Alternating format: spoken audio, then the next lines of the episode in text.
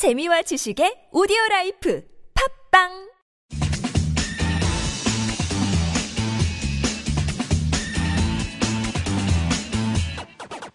여기는 김병진의 입시교실입니다. 안녕하십니까. 김병진입니다. 예, 김병진의 입시교실에서 이제 정시 대비, 어, 특별판을 찍고 있죠. 예, 두 번째 시간입니다. 어, 오늘은 이제 이 두 번째 시간, 첫 번째 시간에는 이제 영역별 환산 점수, 그러니까 대학별 환산 점수에 대한 이야기들을 잠깐 했습니다. 영역별 비율에 따른 환산 점수에 대한 이야기를 했고요. 오늘 두 번째 시간은 이제 입시 전년도와 달라진 입시에 대한 입시 환경에 대한 이해가 필요하다라는 것을 중심으로 설명을 드리도록 하겠습니다. 어, 첫 번째 그 시간에 어떻게 잘 들으셨는지 잘 모르겠네요. 예, 이게 참 그 어렵습니다. 일방적으로 뭔가를 하는 저, 저도 이제 이런 걸 막 하다 보니까 아 방송국에서 왜 자꾸 이렇게 뭐 사연을 보내달라는지 알 것 같습니다. 예, 그러니까 이게 어떻게 들리는지를 모르니까 아주 갑갑한 게 좀 있네요. 예.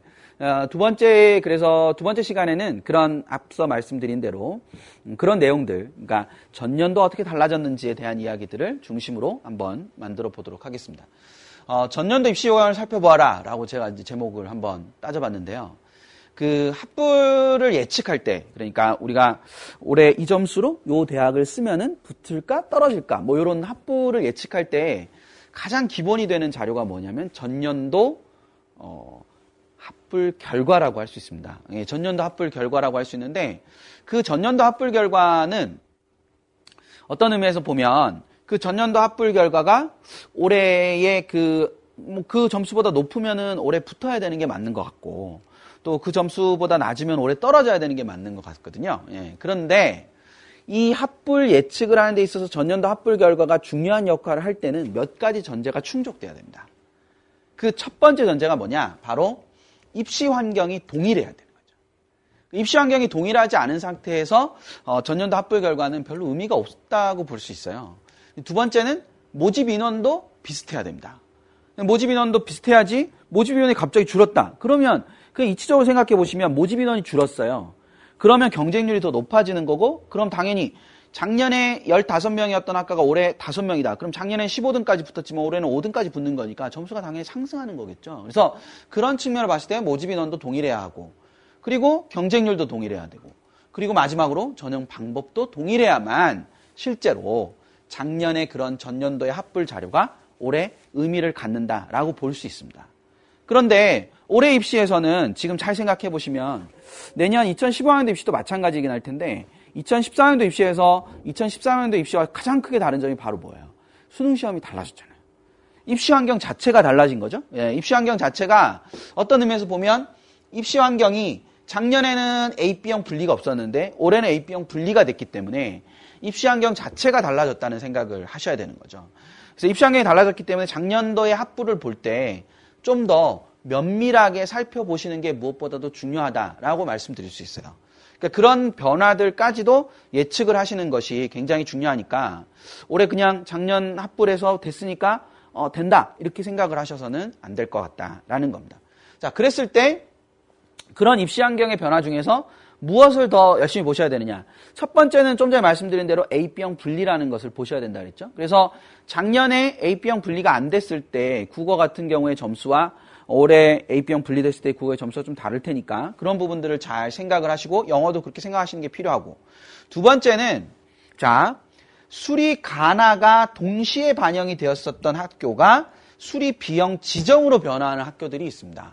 그런 학교들을 눈여겨보셔야 되겠죠, 올해. 무엇보다도. 즉, 수리 가나형 동시 반영을 했다라는 말은, 어, 1회에서도 말씀드렸죠. 예, 그첫 시간에서도 말씀드렸는데, 수리 가나를 동시에 반영했다라는 얘기는, 문과의 학생들도 지원을 받았다라는 뜻이죠. 물론 이제 나형 과탐 친구들도 있지만, 어쨌거나, 수리 가가 어렵고, 수리 나가 쉬운 거라고 했을 때, 수리 나형을 했던 친구들도 받아왔던 학교들이 있는데, 올해 A, B형 지정이 되면서 국어 A, B가 사실은 계열별로 난이도별이라기보다는 계열별로 이과 친구들은 국어 A를 하게 됐기 때문에 상대적으로 어, 그걸 받기 위해서 그 친구들 받기 위해서 올해 수학 B를 지정하는 학교들이 되게 많았습니다.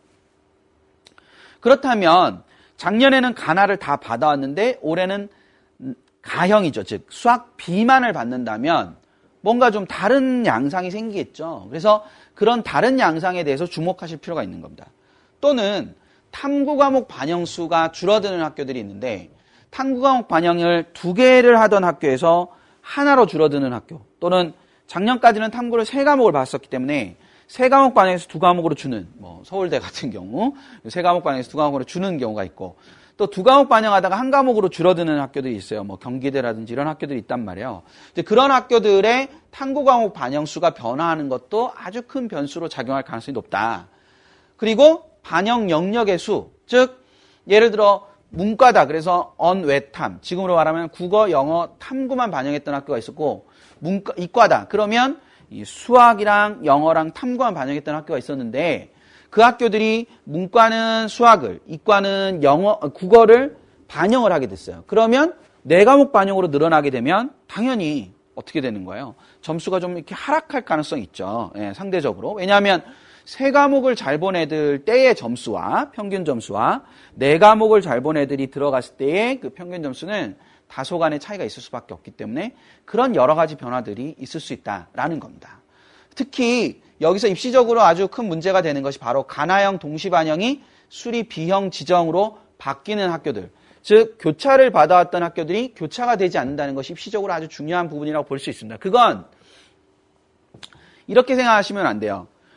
가나형 지정이었던 데가 B형 지정이 됐으니까 아 문과 애들이 지원을 안 하는 거니까 상대적으로 문과 애들이 지원하는 애들은 가형을 하지 않았기 때문에 가산점을 못 받기 때문에 수학 점수가 좀 높아야 지원할 수 있으니까 그 학과들의 점수가 좀 높아왔었어요. 그러면 그 과들의 점수가 이렇게 하락하겠구나. 그래서 이과의 기회구나. 이과에만 해당하는 설명이구나. 라고 생각하시면 안 되는 거예요. 그 이과가 그렇게 되는 부분이 있기 때문에 교차가 안 되는 아이들이 문과에 쓰는 학교가 있을 거잖아요. 예를 들면 이 어떤 아이가 교차 지원을 하고 어떤 학과를 썼는데 그 교차 지원하지 않는 문과 계열의 어떤 학교를 썼을 거란 말이에요. 그럼 그 문과 계열의 학교에서는 당연히 수학의 반영 비율이 낮고 국어랑 영어 반영 비율이 높기 때문에 상대적으로 그렇게 되다 보면 국어랑 영어 점수가 좀 좋지 않은 이 친구들은 학교를 이렇게 낮춰서 썼을 거란 말이에요. 자기가 원래 갈 수 있는 학교보다 안정적으로. 그러면 이 학교에서 교차한 학교가 붙으면 이 학교에 붙, 이 학교에도 붙고 교차한 학교가 붙으면 교차한 학교가 이름이 더 높은 학교니까 그 학교로 빠지고 그럼 여기에 추가로 붙는 아이들 숫자가 이렇게 생겼단 말이에요. 그런데 문제는 이 교차로 빠져나가는 학생들의 숫자가 별로 없을 거라는 거죠. 왜냐하면 교차되는 학교를 쓸 수가 없으니까. 그렇게 되면 결과적으로 이, 이 원래 문과에서 그 친구들이 썼던 학교에서 빠지지 않아요. 그러면 이 학교의 커트라인이, 즉, 교차를 주로 하던 친구들이 어, 쓰게 되는 학교의 커트라인이 상승할 수 있다. 어? 뭐 경희대 국제 캠퍼스라든지 뭐 이런 학교들의 점수가 상승할 수 있다는 것을 생각을 하셔야 된다는 거죠. 그런 측면에서 수리 가나가 동시 반영되다가 수리 비형 지정이 되는 것은 아주 큰 지형의 변화를 가져오는 거다라고 생각하실 수 있는 겁니다. 그래서 구체적으로 어, 이런 사례가 그러면 있었나? 그러니까 작년의 사례를 통해서 어, 이런 아이들이 어떠한 결과를 낳는지를 한번 보는 그런 거를 해보면 좋을 것 같은데, 네, 이제 사례를 통해서, 구체적인 사례를 통해서 한번 보시죠. 이 두 친구 다, 어, 이제 두 친구를 또 역시 보여드릴 텐데요. 어, 두 친구 다 이제 수리가를 응시한 친구들입니다. 예, 수리가를 응시한 친구들인데, 어, 올해처럼, 어, 가나를 반영하다 B를 지정한 대학이 작년에도 있었습니다. 즉, 가나를 그 전전에, 2012학년도까지는 그러니까 가나를 다 받았었는데, 2013학년도에 들어서 가만 지정을 한 학교가 있었습니다. 그 학교가 숭실대였는데 그 숭실대에서 어, 숭실대를 지원한 두 친구의 사례를 볼 겁니다. 그랬을 때 이 두 친구가 수학이 76%의 4등급, 그 다음에 78%의 3등급, 이렇게 두 명의 친구가 있어요.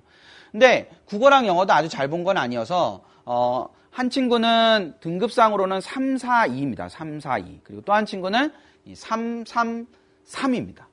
그러면 실제로 이제 저 정도 선이 된다. 그러면 인서울을 겨우 할 수 있는 선? 뭐 이런 정도 선이라고 보실 수 있거든요. 왜냐하면 두 친구의 상위적을 보면은 이 한 친구는 그러니까 아까 수학이 76%의 4등급이라고 얘기했던 친구는 어, 실제로 상위 누적상으로 표준 점수로 봤을 때는 18%가량 나오고요. 상위 누적이. 그 다음에 100분위 점수로 봤을 때는 17% 정도가 됩니다. 그리고 수학이 78%인 친구는 상위 누적이 16% 어, 표점으로 잡았을 때 그리고 100분위 점수로 잡았을 때는 15% 정도가 됩니다. 그러면 문과에서 아 이과에서 이 인서울을 할 수 있는 게 그래도 한 12%한 13% 정도 선이라고 생각하면 사실은 어, 실제로 숭실대를 쓰기가 그렇게 쉬운 그런 형태는 아니죠. 그런데 숭실대가 작년에 수리가를 지정했다라는 건 나형의 학생들이 그 학교를 지원할 수 없다는 거죠. 그러니까 나형의 학교를 지원할 수 없다면 그 가를 보고 어, 점수가 조금 안 좋은 친구들이 그 학교를 지원을 해도 어느 정도 선에서 좀 이렇게 어, 뭔가 좀 어, 승산이 있을지도 모르겠다. 뭐 이런 생각들을 입시 관계자들이 작, 작년에 많이 했었습니다. 숭실대라는 학교 자체를 이제 하다가 이거는 그 학교의 수준이나 이런 문제가 아니라 학교가 어떠한 입시 정책을 냈을 때 그 입시안과 관련해서 시장이 변동할 수 있는 흐름이 있는 거죠. 예, 변동할 수 있는 흐름이. 그러니까 작년 합불 결과로 봤을 때는 나형이 포함되어 있기 때문에 점수가 상대적으로 높을 거란 말이에요. 그 높은 점수를 갖고 있지만 실제로 올해 전형 자체를 보면 가형만 반영하기 때문에 점수 자체가 좀 떨어질 가능성이 있는 거죠. 그래서 아, 무조건 숭실대가 된다 이런 게 아니라 숭실대를 상향, 도전으로 지원해 볼 수 있는 그런 조건이 형성이 되는 겁니다. 네, 그런 조건들을 생각하시면서 원서를 쓰는 게 되게 중요한 거죠. 즉, 가나다 세 군을 쓸 수 있습니다. 그렇죠? 예, 가나다 세 군을 쓸 수 있는데 뭐 입시를 하시는 많은 분들이 늘 얘기하시는 대로 뭐 하나는 안정, 하나는 적정, 하나는 상향 이렇게 쓰시라는 게 아니라 안정을 꼭 잡으시고요. 그렇죠? 예, 안정을 잡으셨을 때 그 다음에 도전을 해볼 때 어떤 뭐 또는 상향을 해볼 때 그럴 때 주위의 상황을 고려하시는 거죠. 그래서 전년도 모집 요강과 달라진 부분들의 모집 요강을 활용하신다거나 아니면 입시 환경이 바뀐 걸 활용한다거나 이런 여러 가지 것들을 활용할 수 있는 건데 어, 그런 사례로 작년 숭시대를 들 수 있다 이런 말씀입니다. 그래서 이 두 친구가 그런 생각들을 해서 더더군다나 이제 어, 앞에 있던 그 76%의 4등급이나 78%의 3등급이나 어떤 의미에서는 100분위 점수로는 2%, 2점밖에 차이 안 나니까. 그리고 숭실대는 지난 시간에 잠시 보셨던 대로 100분위 반영을 하는 학교니까 수학에서 나름대로 승산이 있다고 생각을 했겠죠. 그래서 두 친구 다 어, 숭실대를 지원하게 됩니다. 실제로. 네, 실제로 두 친구 다 숭실대를 지원했는데 유기신소재 파이버 공학과라는 학과를 지원하게 됩니다. 두 친구 다. 그런데 문제는 지금 잘 보시면 이 두 친구 중에서 아까 숭실대 그 지난 시간에 그 숭실대 경상계열, 문과인대 경상계열의 그 반영 비율에 대해서 말씀드렸는데 숭실대 이과는 15%, 국어가 15%, 수학이 35%, 영어가 35%, 그리고 탐구가 15% 이렇게 반영이 됩니다. 두 친구 다 국어를 잘 보진 않았기 때문에 어, 수학은 2점밖에 차이 안 나니까 30% 35%라도 2점밖에 차이 안 나니까 두 번째 친구 그러니까 78%의 3등급을 받은 친구가 76%의 4등급을 받은 친구보다는 유리하겠죠. 그렇죠? 근데 문제는 똑같이 35%가 들어가는 영어에 있었던 겁니다. 영어를 앞에 친구는 89점을 받았고요. 100분, 100분위 어, 점수로. 뒤 친구는 60, 어, 82점을 받았습니다. 그러면 어, 이미 7점 차이가 나고 그 7점 차이는 앞에 2점 차이를 뒤집고도 남을 점수죠. 그래서 결과적으로 이 앞에 있는 친구가 수학은 안 좋지만 예, 숭실대 유기신소재 파이버공학과를 추가 합격을 합니다. 예, 그리고 어, 뒤에 친구는 불합격을 하죠. 예, 예, 실제로 두 친구가 예비를 받고 하, 합격을 했는데 그 예비 번호가 하나 차입니다. 예. 근데 어쨌거나 예비 번호가 하나 차이가 나는데 중요한 건 그 예비 번호 하나 차이가 난다 이런 게 중요한 게 아니고 어, 중요한 건 뭐냐 어, 이런 입시가 작년에 바뀌는 걸 딱 보고 두 친구 다 거기를 지원했다라는 거죠. 그건 굉장히 의미 있는 지원이라고 볼 수 있는 겁니다. 그래서 실제로 보면 어, 위에 붙은 친구, 그러니까 숭시대 유기신소재 파이버공학과를 붙은 친구의 지원은 가군의 여기를 썼고요. 나군은 경희대 국제의 사회기반 시스템 공학부라는 학과를 썼습니다. 그리고 다군은 가천대의 전자공학과를 썼습니다. 즉, 이 친구의 입시 흐름을 보면 다군 가천대가 어떤 의미에서는 안정이라고 생각을 하고 있었고 근데 다군이니까 추가 합격이 난 거죠. 그러니까 다군을 안정이라고 생각하고 가군과 나군을 질러서 쓴 겁니다. 어떤 의미에서 보면은. 어, 그래서 그런 형태의 예, 요소가 된 거다. 그래서 안정을 하나 잡고 가군에서 입시의 변화를 따지면서 쓴 거다라고 생각하시면 되겠죠. 그러면 두 번째 친구는 어떻게 썼느냐? 두 번째 친구는 물론 가군에 역시 가군에는 똑같은 과를 썼으니까요. 예, 그렇게 썼고 가군에는 숭실대를 썼고 나군은 건대를 쓰고요. 다군은 고대 세종을 썼습니다. 이 친구 같은 경우는 다군 고대 세종을 안정으로 잡고 쓴 거겠죠. 다군 고대 세종을 안정으로 잡고 정보과학부를 써서 다군임에도 불구하고 최초 합격을 했습니다.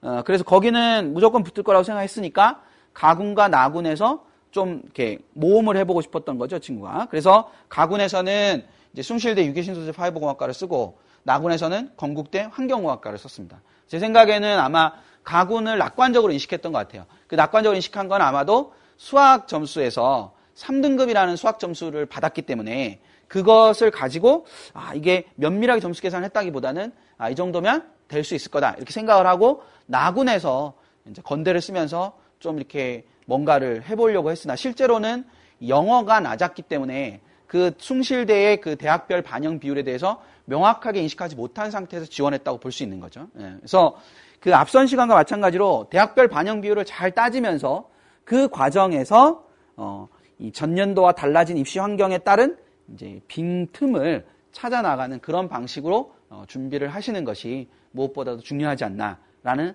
생각이 듭니다.